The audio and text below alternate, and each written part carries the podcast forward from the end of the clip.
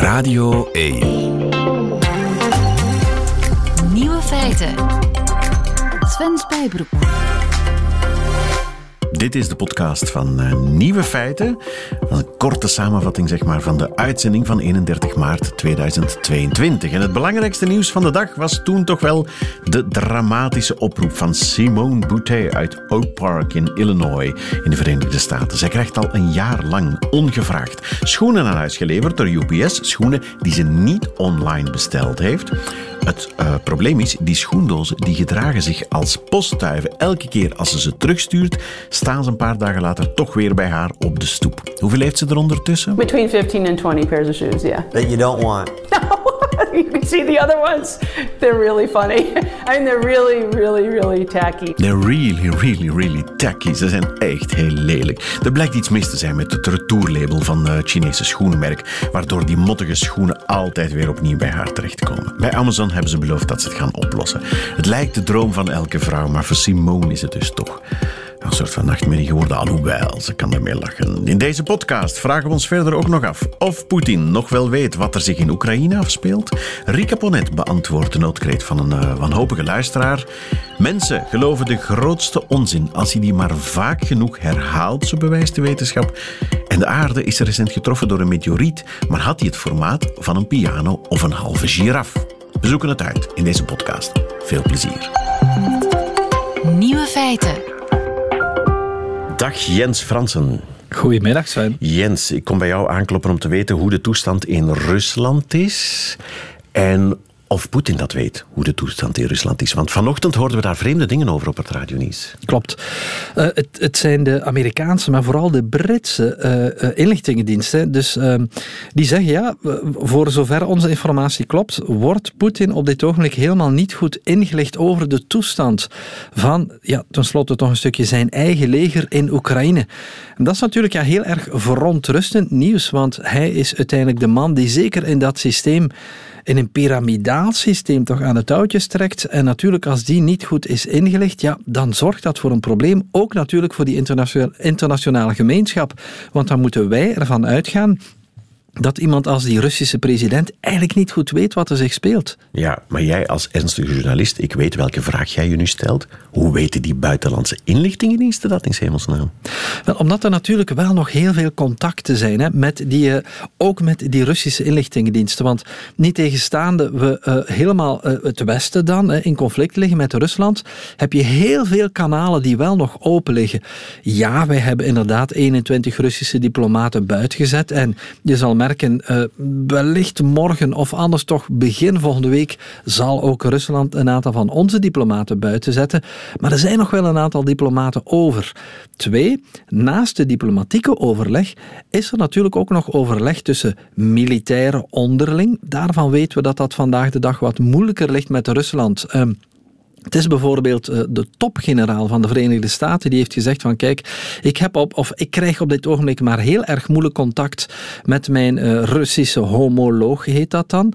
Terwijl dat bijvoorbeeld in de moeilijkste dagen, eh, herinner je, eh, toen Trump aan de macht was en die dreigde met een aanval op China, mm-hmm. weten we dat het uh, Russische generaals zijn die toch in alle stilte gebeld hebben met de Chinese generaals om te zeggen jongens, maak jullie geen zorg, hè, wij moeten ook op de knop duwen mocht er een kernwapen gelanceerd zouden worden. Zelfs al wil uh, president Trump dit doen, wij gaan niet mee op de knop duwen. Er komen geen raketten richting China. Ja, de Amerikaanse generaals. Want je zei Russische, maar je bedoelt Amerikaanse generaals. Voilà. Er was toch nog contact. Die er twee was toch nog houden contact. elkaar een beetje Absoluut. op de hoogte van wat de toestand is. En, en, dat is nu niet het geval met de Russen. Nee, nee. maar uiteindelijk de, de laatste link die ook altijd open ligt, en daar wordt bijna nooit over gesproken, zijn dan de geheime diensten. Die blijven praten. Om maar één voorbeeld te geven, en weinig mensen weten dat in ons land, ten tijde van het hoogtepunt van de crisis met het Syrische regime van president Assad, mm-hmm. hadden ook onze militaire inlichtingendiensten nog steeds lijnen open liggen met de Syrische militairen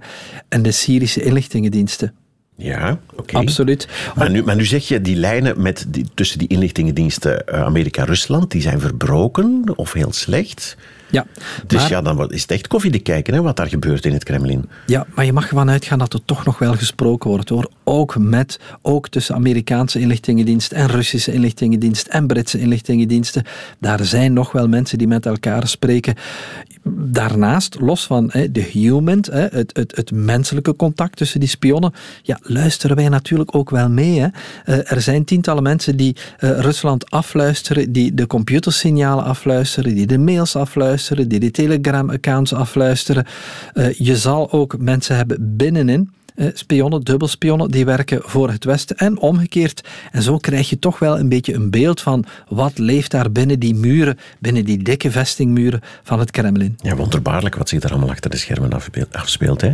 Ja, heel erg vreemd. Zeker als je dan hoort dat het op dit ogenblik om een heel kleine groep gaat van adviseurs die blijkbaar ja, een stukje bang moet zijn om eh, vandaag de dag eh, echt te gaan zeggen wat er, eh, wat er speelt. En dat maakt het natuurlijk ook moeilijk, omdat het voor ons als Westen dan een stukje onvoorspelbaar wordt om te moeten gaan inschatten, ja, wat gaat er in het hoofd om van iemand als Vladimir Poetin? Ja, nee, dat weten we niet. We weten wel wat er op het slagveld gebeurt ondertussen. De meest verschrikkelijke dingen. Ja. Wat daar ook opvalt, je, je, het was net een verspreking, je had het over Russische generaals. Die sneuvelen ook bij bosjes. In Oekraïne heb ik het gevoel. Klopt. Officieel is, zou er maar één generaal eh, eh, gesneuveld zijn. Officieel, dan zeg ik dan officieel volgens Russische bronnen. Aan de andere kant zijn er intussen tijd al eh, heel wat foto's en namen eh, van generaals aan Russische zijde die zouden zijn omgekomen. De teller staat officieel op 9. 15 wanneer je kijkt naar de hoger officiers, dan mag je daar kolonels gaan bijrekenen. En dat is toch eigenlijk wel ongezien. Omdat normaal generaals, ja, die zouden zich niet mogen laten blootstellen aan gevaren zo dicht bij de frontlijn. Ja, en hoe komt dat dan? Is dat onvoorzichtigheid? Of, of, eh, Um, dubbel. Um, aan de ene kant merk je dat er eh, chaos heerst in het Russische leger. We hebben dat gezien met die konvooien die vastzitten. En dus zijn er een aantal generaals die zich noodgedwongen veel dichter naar de frontlinie moeten gaan begeven. Aan de andere kant weten we ook, en Oekraïne steekt dat niet onder stoelen of banken, is er ook echt wel een campagne bezig aan Oekraïnse zijde om zoveel mogelijk Russische generaals of kolonels te gaan viseren en die te gaan uitschakelen. En we zien daar verschillende lijnen. Aan de ene kant zijn er echt sluipschutters die proberen die mensen uit te schakelen. We weten dat de orders zijn van iedereen met grijs haar die zich in eh, de directe omgeving begint van commandowagens. Zijn er dan wagens met antennes op? Is een officier, kan een generaal zijn, kan een, kolonel, kan een kolonel zijn. Dat zijn de mensen die je letterlijk in je vizier wil gaan nemen. Aan de andere kant weten we dat Oekraïne, geholpen door westerse inlichtingendiensten, meeluistert naar eh, gsm-signalen, radiosignalen. En dat daarmee bijvoorbeeld ook al één eh, Russische generaal heel duidelijk gelokaliseerd kon worden, waarop die dan eh, uren later is uitgeschakeld via een raketaanval. ja, ja, ja. Je hebt niet alleen inlichtingendiensten en Oekraïns, het Oekraïnse leger nodig. Er is één heel opmerkelijk bericht dat de Russische generaal zou zijn omgekomen door zijn eigen troepen. Ja, en, en eh, er zijn steeds meer van dat soort berichten, hè, waarbij die jonge en eh, die piepjonge Russische soldaten zich helemaal in de steek gelaten voelen worden. En eh, er zijn berichten waarbij een brigade zo gedecimeerd was dat, dat het zou blijken dat een aantal van die Russische ja, jonge ehm, militaire soldaten zich keren tegen hun eigen officieren. Dat is natuurlijk een stukje van alle tijden. Zeker als je ziet ook hoe groot die verliezen zijn aan Russische zijde. Hè. Opnieuw, het is heel erg moeilijk om tellen, Sven. Want, Ja. want- niemand, niemand houdt een lijstje bij. Ik denk zelfs dat men aan Russische zijde niet exact weet hoeveel slachtoffers zijn. Er zijn veel cijfers die rondgaan. Hè. De cijfers die nu het meeste rondgaan zijn tussen de 10 en 15.000 Russische militairen die al zouden zijn omgekomen. Nu, ook daarin speelt vaak die propaganda. Laten we nu eens heel conservatief zijn en laten we ehm, een veel kleiner cijfer nemen. Bijvoorbeeld 7500, wat dus veel minder is dan de cijfers die je vandaag hoort. Als je naar dat cijfer kijkt en je zet dat historisch af, is dat na één maand oorlog heel erg hoog. Om te vergelijken met één ander cijfer, de oorlog die Rusland heeft gevoerd in Afghanistan, die heeft tien jaar geduurd en tijdens die tien jaar zijn daar 15.000 Russische soldaten omgekomen. Als je nu mijn heel erg conservatief cijfer rekent na amper één maand oorlog, Zijn we al aan 7500, de helft? ja, dan zit je al aan de helft. Ja, enfin, dat het een bloedbad is, dat leidt geen twijfel. Helaas. Jens Fransen, dankjewel. Vraag het aan Rika.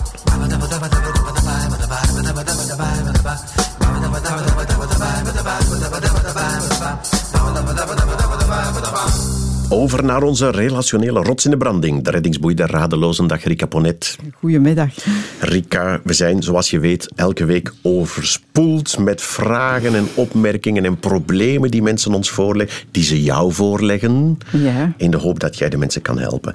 Ehm, ik heb hier een mail. Eh, hij begint, hi Rika, hij is van eh, Josiane Verbrugge, maar ze wil anoniem blijven, dus laat ons haar Inge uit Gent noemen, bijvoorbeeld. Ja? Hij gaat als volgt. Mijn man heeft een fysieke handicap. Hij is heel vaak moe ten gevolge van een ongeval ruim tien jaar geleden.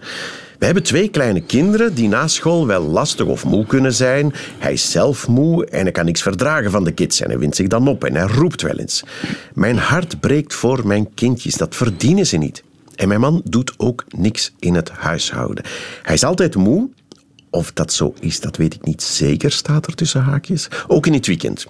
Maar met zijn vrienden uitgaan tot in de late uurtjes lukt hem dan wel. Hij aanvaardt volgens mij zijn beperkingen niet. Hij zou waarschijnlijk baat hebben bij praten met een psycholoog, maar dat durf ik niet te zeggen, want ik wil de ruzies niet nog meer doen oplaaien. Help, uitroepteken. Ja. Ehm, ja, eigenlijk is dit het verhaal van iemand die eh, helemaal ongewenst op jonge leeftijd, vermoed ik, want ze spreekt over nog kleine kinderen, in een rol als mantelzorger ehm, terecht is gekomen.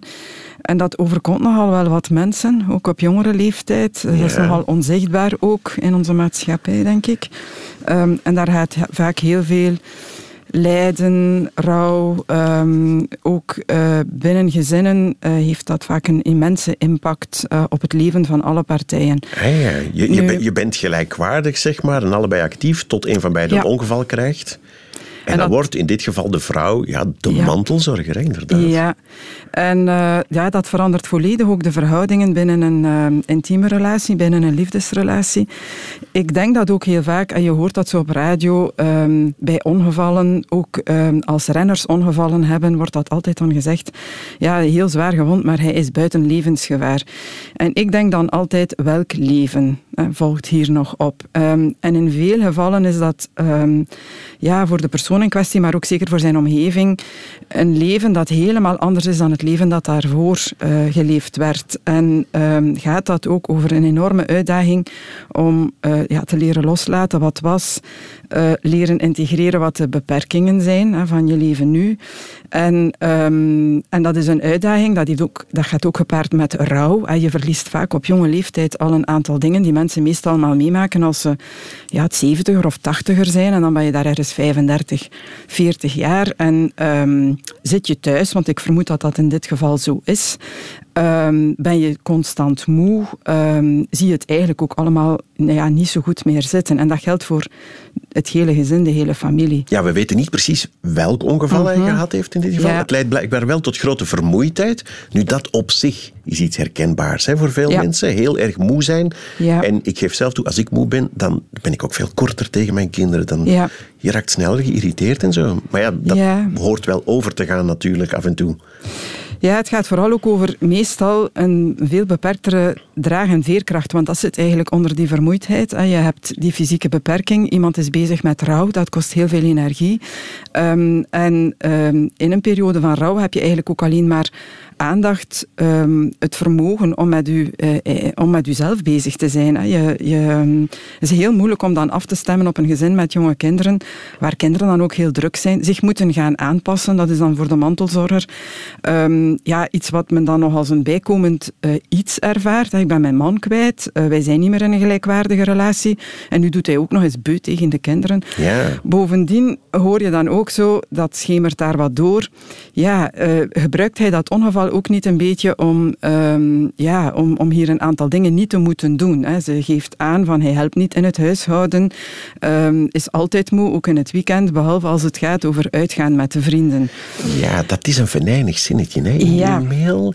Eerst toen ik het las, dacht ja, misschien is het ook wel zo bedoeld. Hè, maar enfin, zeg, die man, hij rijdt er de kantjes af. Ja. Anderzijds, als ik erover doordacht, dacht ik, ja, maar de dingen waar je dan echt blij van wordt, die hem ontspannen. Natuurlijk heeft hij daar meer energie voor. Ja.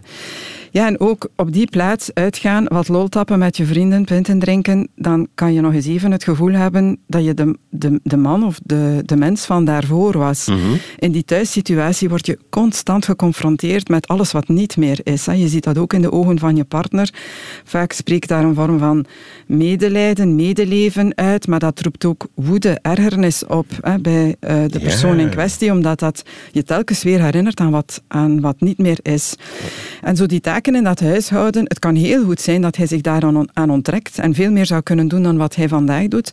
Maar als je dat bekijkt vanuit het perspectief van de man in kwestie, um, mogelijk ging hij uitwerken, uh, werden die taken wat verdeeld. Nu wordt er vanuit gegaan, ja, jij zit thuis hè, met, met dit probleem, kan je wel wat meer van die taken opnemen. Ook dat wordt dan weer als een vorm van een vernedering bijna ervaren. Hè. Ik ben nog goed genoeg hè, om de was en de plas te doen en de vuilzakken buiten te zetten. En, um, ja, en dan zou die vrouw kunnen zeggen, nu weet je ook eens hoe dat voelt. Ja, maar dan zit je in een vorm van machtsstrijd Ja, die mogelijk al voorheen aan de gang was, denk ik. Uh, Die veel gezinnen aan de gang is. Ja, laten we eerlijk zijn. Laten we eerlijk zijn. Um, nu, het is ook een, een beetje een visieuze cirkel. Hè. Um, zijn zelfwaardegevoel is uh, ontegensprekelijk naar beneden gegaan na dat ongeval. Hij heeft dat duidelijk nog niet geïntegreerd. Um, heeft nog niet aanvaard dat hij vandaag de man is die hij is. Dat kan heel veel jaren duren. Mhm. Sommige mensen accepteren dat ook nooit. Uh, daar zit veel frustratie, daar komt veel woede bij. Uh, dat zijn dingen die ook allemaal altijd weer op het thuisfront bij de mensen die dichtst bij jou staan uitgewerkt worden. Ja, dat is ook waar. En, um, en net dat hij maakt het um, ja, tot een immense opdracht. En er worden vandaag heel veel shout-outs op de radio gegeven hè, voor de meest belachelijke dingen eerst, heb ik de indruk. Um, ja, als er nu eens iets is waar ik, ik merk dat ook in mijn praktijk, als ik mensen begeleid die daarmee te maken krijgen met verlies van gezondheid, hè, door ziekte, door ongeval. Uh, iedereen die daarmee te maken krijgt als slachtoffer, dan uh, uiteraard verdient hij al onze empathie en medeleven, maar ook de omgeving. En die wordt zo vaak vergeten. als iemand ziek is, dan krijgt de persoon die ziek is of de persoon die het ongeval heeft meegemaakt alle aandacht. En we vinden het niet meer dan evident dat dat gezin, dat die partner zich daaraan aanpast, daar die zorgrol opneemt. Eigenlijk is dat ook voor die persoon een immens verlies. Want het leven zoals je het voorgesteld had, de partner waar je ooit voor koos, die is er niet meer. Dus het is... Um, ja, en er komt ja. een hoop zorg voor in de plaats. Absoluut. En ook vaak financieel. Hè, want ay, daar heeft ze het nu nog niet over. Maar in heel veel gevallen betekent het ook een enorme terugval qua inkomen. Ah, ja, ja, en, verlies van kosten weer. Ja, uh, dus dat... Um, ja. ja. het is echt niet niks. Dus wacht, ik denk wacht, dat wacht, wacht. Je moet de mensen niet nog verder in het put duwen. Hè. Rika Nee. Het laatste woord van de mail. Ik herhaal het nog even. Help. Ja, help. Uitroepteken. Ja, wat, um, ik denk sowieso dat ondersteuning een, uh, een hele goede stap is. Er zijn in Vlaanderen ook een aantal organisaties die zich daar actief mee bezighouden. En um, wat ik daar altijd in aanraad is. Um, Laat hem niet alleen naar een psycholoog gaan. Ga mee. Uh, want uiteindelijk is dit niet zijn probleem, maar jullie probleem. Dat is een ongeval dat overkomt jou als gezin. Een, een, hersenbloeding bij jouw partner, dat overkomt jou als gezin. Want je moet ook als gezin verder, als Mhm. koppel verder. Ja. En in die zin is het ja, superbelangrijk om daar... Uh, en dat helpt ook voor de anderen om zichzelf niet als het probleem in het gezin te, te zien.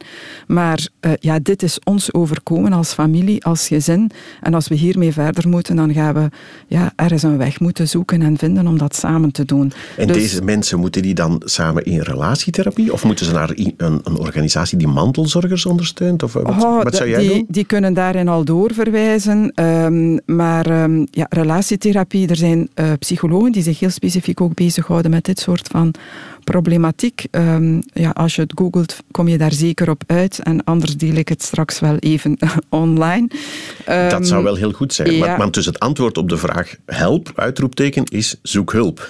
Ja, zoek hulp. En ehm, eh, ook vooral, zoek ook hulp in je omgeving. Het begint ook vaak met het erkennen van, eh, ja, zoals het nu bij ons thuis loopt, is het niet evident dat Ja. te durven uitspreken, want dat durven ook veel mantelzorgers niet. Het is, eh, men heeft vaak het gevoel van, ik heb de plicht om dit te doen, want ik zie mijn man graag, dus het is niet meer dan evident dat ik het doe.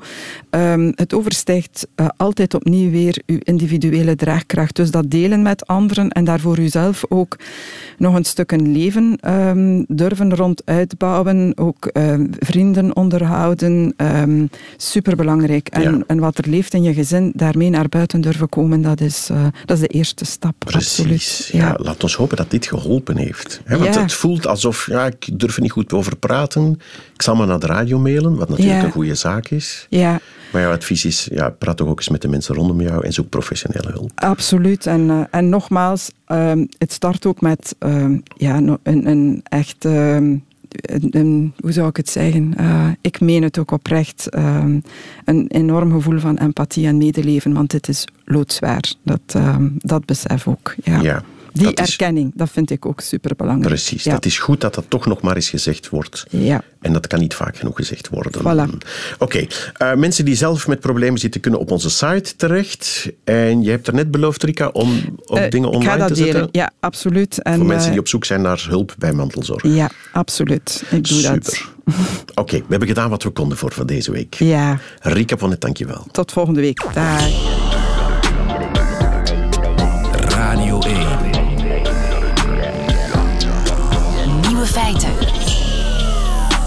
De aarde is een perfect vierkant. U hoort mij dat zeggen en u denkt, ja, dat is pure onzin wat die Sven daar op de radio vertelt. Maar let op, als ik nu nog een paar keer herhaal, ik zeg, de aarde is een perfect vierkant. En ik zeg het nog een paar keer en Aiko straks na het nieuws, die zegt dat nog een paar keer, dan ga je dat gaandeweg beginnen geloven. Je kan mensen alles wijsmaken als je het maar genoeg herhaalt.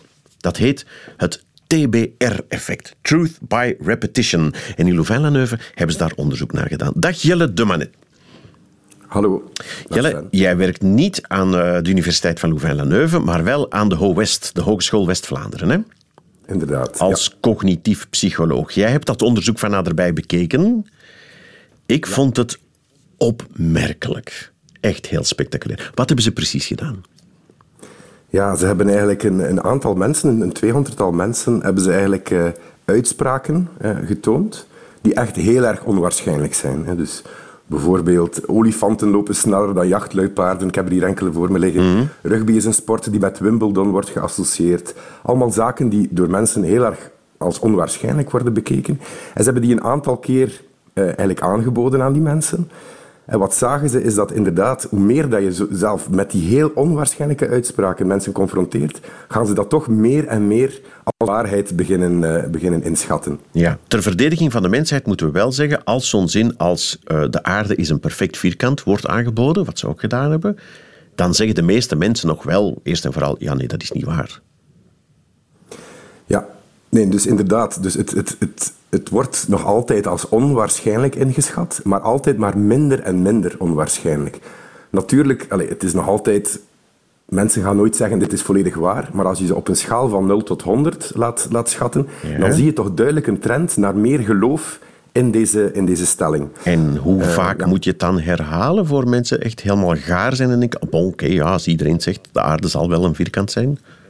Ja, in, in deze studie, natuurlijk, het is een, het is een gecontroleerde om, eh, omgeving in een labo-situatie, eh, hebben ze dat toch al gevonden na vijf tot acht keer eh, zaken te herhalen. Dus eigenlijk die herhalingen moeten er ook niet, het moet zelf niet zoveel zijn om al die effecten te, te vinden. Als je natuurlijk bekijkt naar eh, dagelijkse propaganda dat we nu zien wereldwijd, is, die zaken worden veel meer herhaald. Dus je kunt eigenlijk gaan inschatten dat eigenlijk die, dat effect dat ze nu in een labo gevonden hebben, misschien zelfs nog onderschat is dan wat er in werkelijkheid effectief gebeurt met, met eh, herhalingen. Ja, want vijf keer is niks, hè?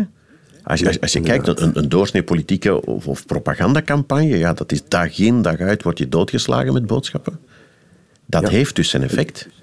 Ja, die heeft een effect. En het, het, dat effect speelt ook nooit eh, volledig in isolatie. hè. Je hebt ook, als dat nog eens gebruikt wordt in, eh, in van die echo chambers, zoals men noemt, dus eh, sociale media waar je geen tegenkant in krijgt over, dat, over deze waarheden of onwaarheden. Als je nog eens sociale druk krijgt om bepaalde dingen te geloven, dan kan je dat alleen maar nog, nog versterken. Hè. Dus ik denk dat dat het is een deeltje van de puzzel, maar het kan misschien wel een belangrijk eh, startpunt zijn van onwaarheden aan iemand te laten geloven. Ja, maar het rare van het truth by repetition effect is natuurlijk dat het ook werkt met baarlijke onzin. Ja, en dat is denk ik wel het, de belangrijkste bevinding van deze, van deze studie, dat het echt... Ja, het moet zelfs geen link hebben met de waarheid meer, wat er verteld wordt. Dus zelfs dan eh, hebben mensen de neiging om, om toch zaken die ze meer horen, meer te, eh, ja, te gaan geloven. Ja, maar zeg, uh, Jelle, jij bent uh, cognitief psycholoog en neurowetenschapper. Heb je enig idee waarom onze hersenen vaak dingen geloven als ze maar herhaald worden?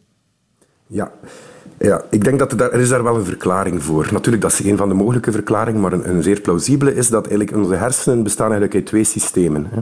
Mm We zitten niet al op een aparte locatie, maar die, je hebt een systeem van de hersenen die ons toelaat om heel snel beslissingen te gaan nemen. En dat is eigenlijk een systeem die vooral associatief denkt. Hè. Dus dingen dat we al veel gehoord hebben, dingen dat we, ons, uh, dat we bijvoorbeeld...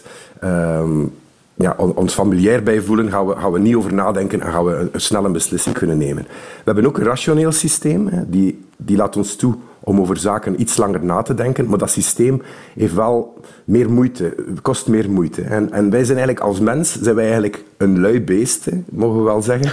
We proberen eigenlijk zo weinig mogelijk uh, moeite voor, voor zaken te gaan, uh, ah ja, gaan doen. We reageren altijd instinctief als we iets alles gehoord hebben, we kennen dat, dan zal het wel waar zijn. Wel waar zijn. Ja, en als dat instinct ons een heel duidelijke oplossing geeft, gaan wij zelfs ons tweede, trager systeem niet meer gaan initiëren. Dus er ons rationeel systeem niet meer in, in, gang gaan zetten. Dus bijvoorbeeld een, een, het effect van repetities zorgt ervoor dat wij die zaken al gehoord hebben. Dat zit al ergens in ons geheugen opgeslagen. Um, als we dan uh, als we dan inderdaad uh, die stelling krijgen, gaan wij dat sneller als familiair gaan, gaan beschouwen. Het zit al in, onze, in, in, ons, in ons geheugen, dus het zal wel waar zijn. Dus het is niet nodig om dat nog eens te checken met ons rationeel systeem.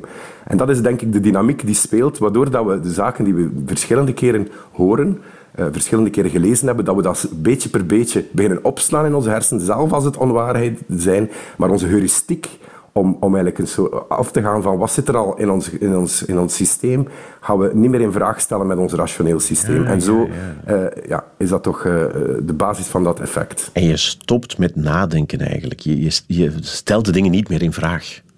Inderdaad. En dat is net, als je dat effect wil tegengaan, hè, is het, denk ik, wat je precies, precies dan moet doen, is dat rationeel systeem gaan, gaan triggeren. Mensen toch dwingen om erover na te gaan denken de, eigenlijk hun, hun, ervoor zorgen dat ze dat snelle systeem minder kunnen gebruiken, dat ze toch gedwongen worden om, om over die dingen Ja, maar dan moet je tegen mensen zeggen, ho, ho, wacht eens even, denk daar nog eens diep over na en dan moeten ze datgene wat ze echt geloven in vraag stellen.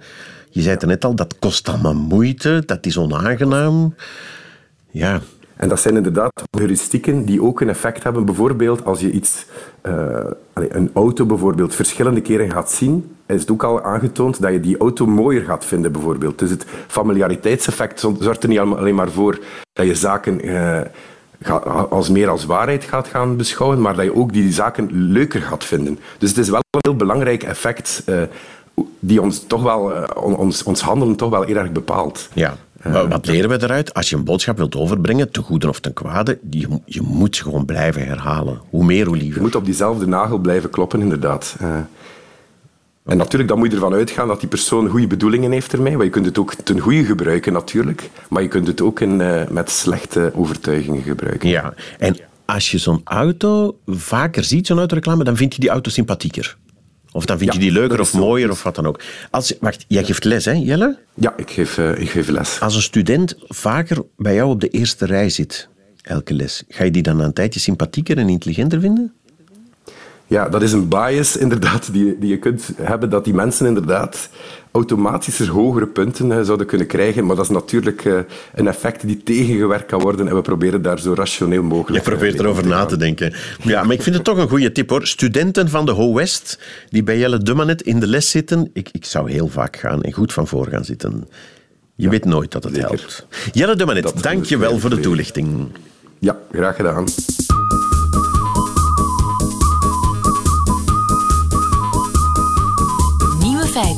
Onze aarde wordt bedreigd door een meteoriet. Volgens Forbes magazine ter grootte van een piano. In de Daily Mail wordt diezelfde asteroïde omschreven als het formaat hebbende van een halve giraf. En in de Jerusalem Post waarschuwen ze ons voor iets van uh, ter grootte van vier vinvissen. Wat is dat toch met die metaforen? Fieke van der Gucht, goedemiddag. Goedemiddag. U bent uh, dokter in de algemene taalwetenschap. U heeft... Uh, ja, net in onze taal daar een geweldig artikel over geschreven, over die gekke metaforen die wij nodig hebben om dingen te kunnen bevatten. Ja, klopt.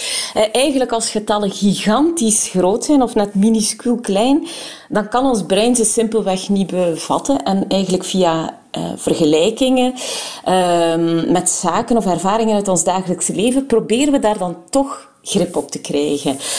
Uh, een voorbeeldje. Uh, de voorbije zomer liep Karel Sabbe, een ultraloper, van het oosten van Italië naar Monaco. Um, 2650 kilometer en 150.000 hoogtemeters, want het was een tocht door de Alpen.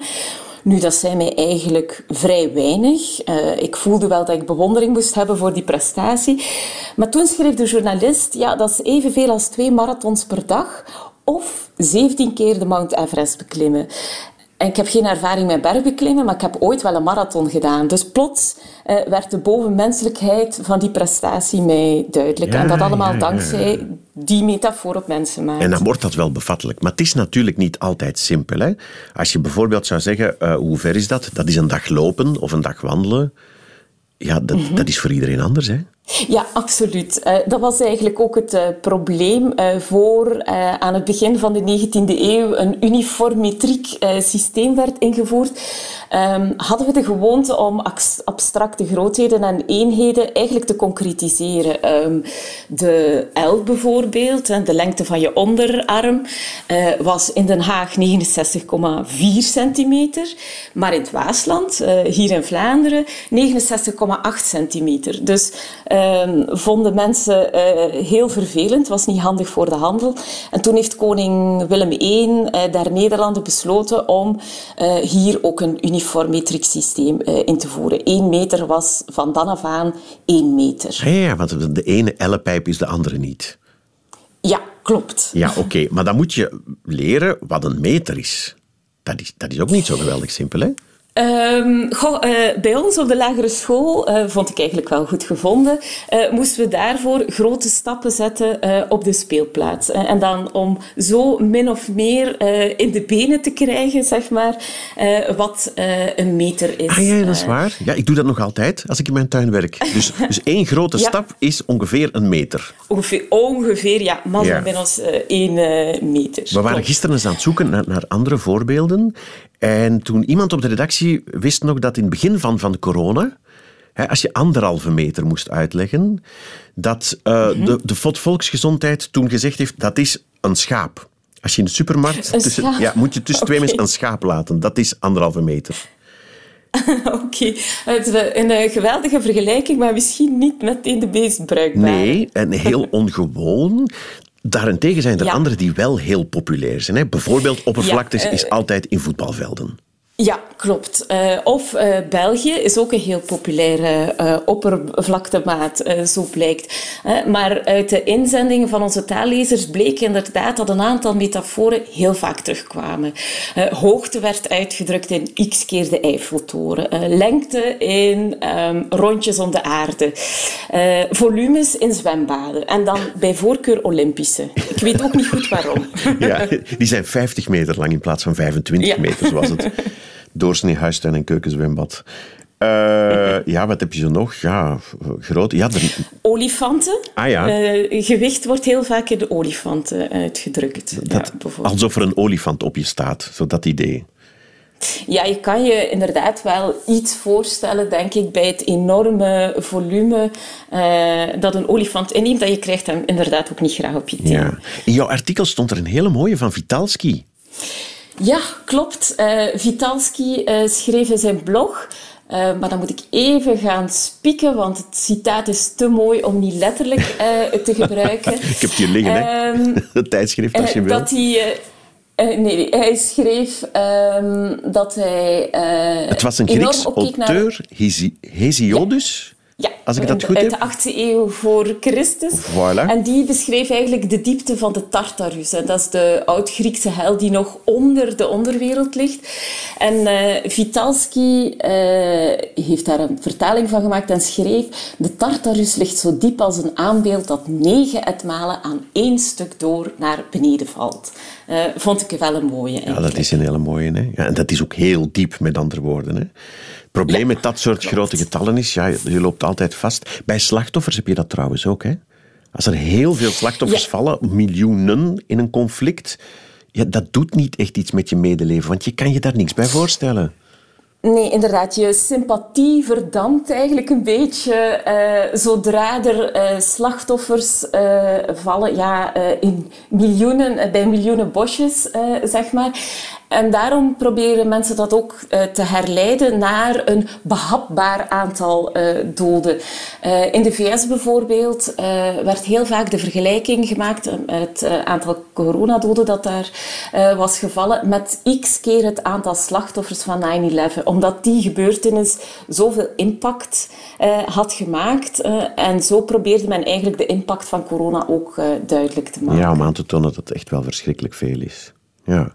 Die metaforen, las ik in je artikel, die, uh, die evolueren ook mee met de tijd. Hè? Ja, eh, klopt. Um, vroeger werd heel vaak het aantal, uh, de hoeveelheid data die uh, werden opgeslagen, of die je kon opslaan, werden uitgedrukt in een aantal telefoonboeken. Nu, um, goh, ik denk dat die toch al begin jaren 2000 verdwenen zijn. Ja. dus die, dat wordt niet meer gebruikt en nu wordt dat eigenlijk omgezet naar heel concreet online gedrag. Hè. 1 megabyte opslag bijvoorbeeld staat gelijk aan, uh, of 1 megabyte uh, verbruik, uh, betekent bijvoorbeeld 1 minuut Spotify luisteren. Um, dus je ah, ziet ja, dat of zoveel films downloaden van Netflix en zo. Ja. Voor de ja. jongere luisteraars, het telefoonboek, ik ga dat straks nog wel even uitleggen wat dat precies was. dat relict uit andere tijden. Ja, het, het blijft natuurlijk spartelen, hè. dat merk je ook aan, aan die, die meteoriet en zo altijd weer op zoek naar andere metaforen om dingen toch aanschouwelijk te maken. Hè? Ja, uh, je moet uh, vooral, denk ik, het is heel belangrijk um, om uh, een metafoor af te stemmen op je publiek.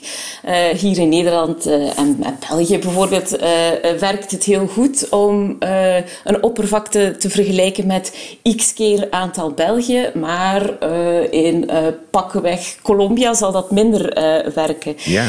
en ik denk dat we ook moeten aanvaarden dat er een grens zit aan de bruikbaarheid. Uh, want bij één volwassen olifant kan ik me nog wel iets voorstellen, maar bij 720, uh, ehm, ja, dat gaat opnieuw uh, mijn bevattingsvermogen, mijn verstand te boven. Ja, sommige dingen in de natuur zijn gewoon te groot, te veel te klein ook. Ja, dat is goed. En misschien moeten we dat ook maar gewoon aanvaarden. Ah, maar dat vind ik dat mooi. Dat is een mooie conclusie. Laat ons daar gewoon mee leren leven. Fieke van der Gucht, okay. dank je wel. Graag gedaan. Dag. Radio 1. Nieuwe feiten. Aan het begin van deze podcast keken we met Jens Fransen op een heel analytische, theoretische manier naar de oorlog in Oekraïne. En dan is daar aan het eind Nico Dijkshoorn, die op een heel bijzondere manier in één middagjournaal Poetin weet te verbinden met tedere herinneringen aan zijn oma met dementie. Nieuwe feiten. Middagjournaal. Beste luisteraars. De manier waarop op dit moment over Poetin wordt gesproken begint verdacht veel te lijken op de telefoontjes die rondgingen in onze familie toen mijn oma begon te dementeren. Zij sloot zich op in haar huis, ze wilde niemand zien en mijn vader, haar zoon, was in verwarring. In onze familie bestond namelijk niet zoiets als geestelijk ziek zijn. Dementie ik vermoed dat mijn vader dat heel lang heeft begrepen als de naam van een ingewikkeld voorgerecht in een restaurant. Het was in onze familie heel overzichtelijk. Je was gezond en dan deed je ongeveer net zoiets als mijn vader: opstaan, werken, honkballen, werken, opstaan en daarna weer honkballen. Of je was gek en dan huilde je en dan zei je vreemde dingen zoals: ik heb straatvrees. Mijn oma die vertoonde vreemd gedrag en mijn vader observeerde haar alsof ze een uitheems diertje was. Ik herinner mij de eerste keer dat zij, zoals veel Alzheimer-patiënten dat hebben, allerlei mensen begon te beschuldigen van diefstal. Maar mijn vader nam dit letterlijk. Al vertelde ik hem honderd keer dat het kwam door haar ziekte. Hij bleef zijn moeder zien als gezond en hij zocht vruchteloos naar zijn oude, vertrouwde moeder die ondertussen, vlak voor onze ogen, langzaam verdween in dat met 34 schemerlampen gevulde arbeidershuisje. Dit alles herken ik wanneer er over Poetin wordt gesproken. Al rijdt hij naakt op een paard om zijn huis en zingt hij heel hard liedjes van Frank Sinatra, Nog steeds blijven wij hem zien als een geslepen strateeg.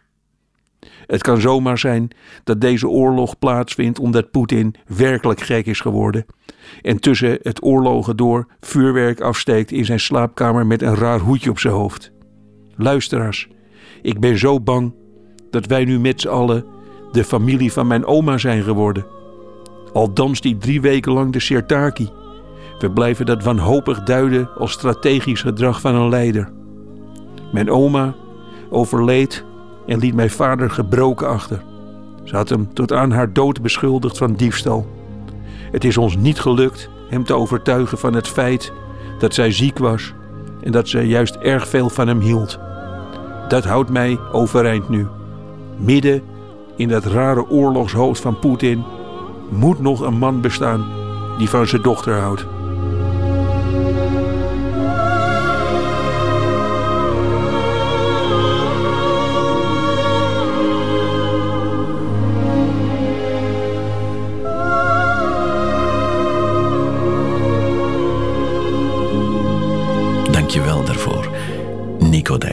En u ook bedankt voor het luisteren. Er zijn ook heel veel andere afleveringen ook van de Nieuwe Feiten podcast. Die vind je op je vertrouwde podcastkanaal. Er zijn ook heel veel andere Radio 1 podcasts. Ik, ik zeg maar wat, hè. Uh, interne keuken bijvoorbeeld. Hm. Mocht je dat interesseren. Enfin, te veel om op te noemen. Veel luisterplezier daarmee met Radio 1, waar en wanneer je maar wilt.